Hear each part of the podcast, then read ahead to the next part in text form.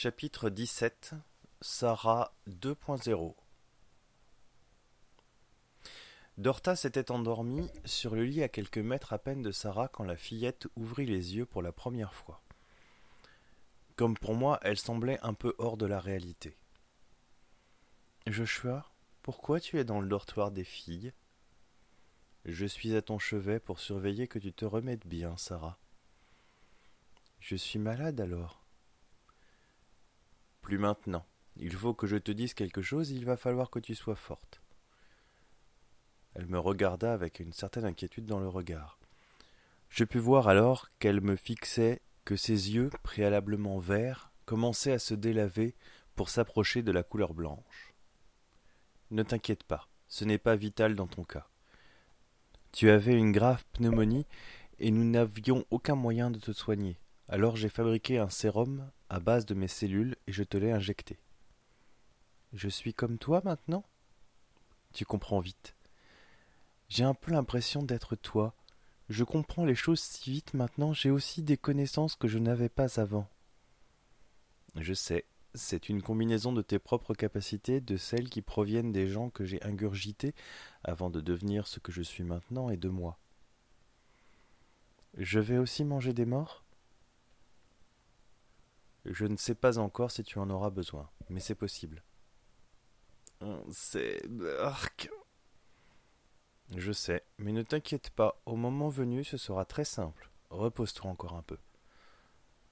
Ça a été plutôt éprouvant et ce n'est pas fini. Ses yeux se fermaient déjà seuls. Elle ne mit que quelques minutes pour replonger dans son rêve teinté des images et des connaissances de mes victimes mort-vivantes je me remis à lire le fameux livre concernant les serveurs de l'observatoire. Après une trentaine de minutes, Bella passa la porte. Comment va-t-elle? demanda-t-elle. Elle est sortie d'affaires, si l'on peut dire.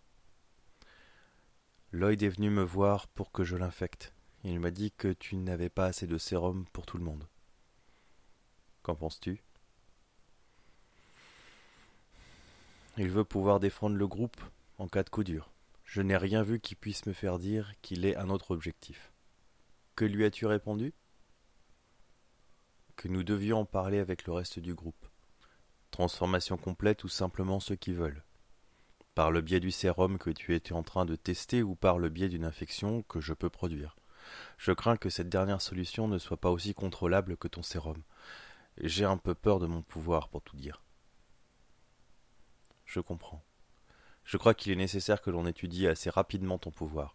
Une fois que nous aurons une équipe plus adaptée, nous devrons retourner en ville pour prendre en compétence. Qu'est-ce que tu veux dire? Tu sais, il va nous falloir manger. Je n'ai pas appliqué la suggestion de Stephen Gero, l'homme qui m'a remis la première dose de sérum. Il m'avait dit de choisir très attentivement ceux que je mangeais. Je comprends mieux pourquoi. Je n'ai pas fait attention parce que nous étions dans l'urgence, mais l'agent d'affaires ne m'a pas apporté les compétences nécessaires à la survie. Il y avait un biologiste dans le tas. Je m'aperçois au fur et à mesure que je suis capable d'effectuer par habitude des gestes de laboratoire très précis. C'est une bonne acquisition. Mais les recettes de grande cuisine ne sont pas réellement indispensables. Elle sourit. D'accord. Prenons un peu de temps pour faire descendre la pression et laissons-les choisir leur destin. Es-tu capable de créer des doses de sérum pour tout le monde ici? D'après ce que j'ai vu, j'ai le matériel et maintenant les compétences nécessaires. La production à partir des échantillons que j'ai déjà sera bien plus simple. Je crois que la réponse est oui. Mais il va certainement falloir lever quelques doutes. Je viens de discuter avec Dorta, qui pense qu'elle voue son âme à l'enfer si elle fait ça. Personnellement, je crois que l'enfer est ici et maintenant. C'est un point de vue qui se discute, mais je serais plutôt d'accord avec toi. Je changeai de sujet après un blanc assez peu agréable. T'y connais-tu un peu en informatique? Je peine à comprendre les protocoles de sécurité de l'observatoire. J'ai l'impression qu'il se passe des choses étranges sous notre nez et je suis incapable de dire quoi.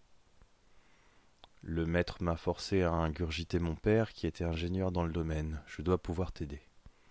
Elle se pencha sur l'épée manuelle quelques minutes.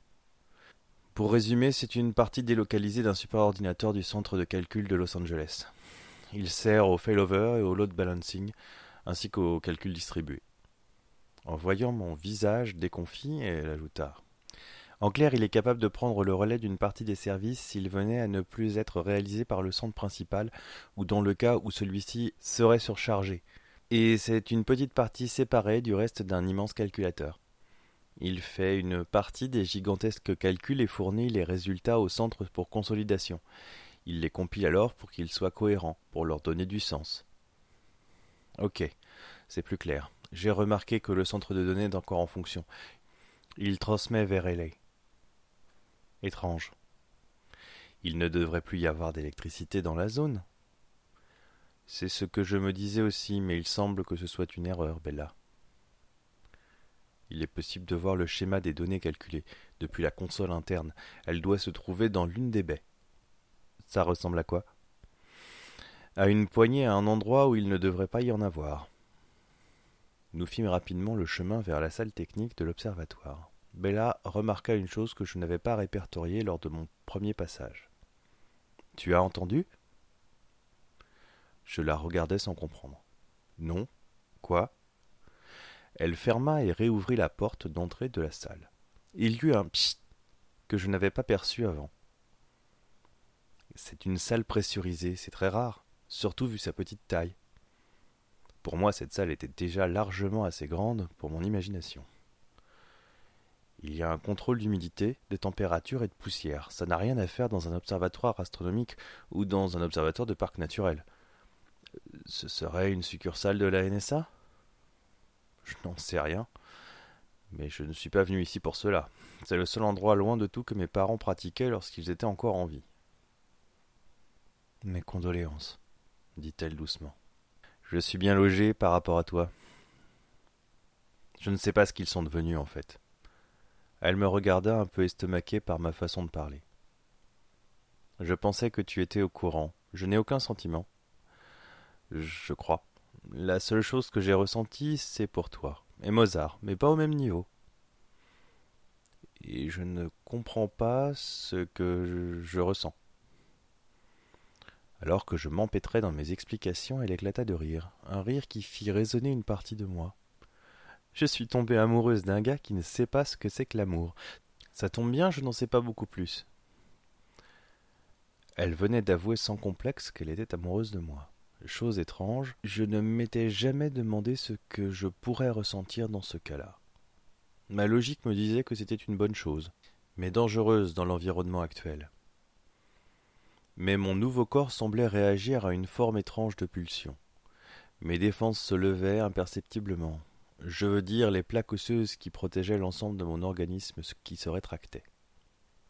Elle se retourna et chercha un instant quelque chose des yeux. Si je n'avais pas été ce que j'étais, j'aurais certainement rougi très rapidement. Là, s'écria-t-elle, c'est la console. Elle s'approcha rapidement du mur de serveur et tira une poignée métallique qui se trouvait entre deux machines. Un écran et un clavier apparurent. J'aurais pu chercher longtemps. Elle appuya sur la touche d'espacement du clavier et regarda l'affichage. On a un problème. Il est en train de décoder Z.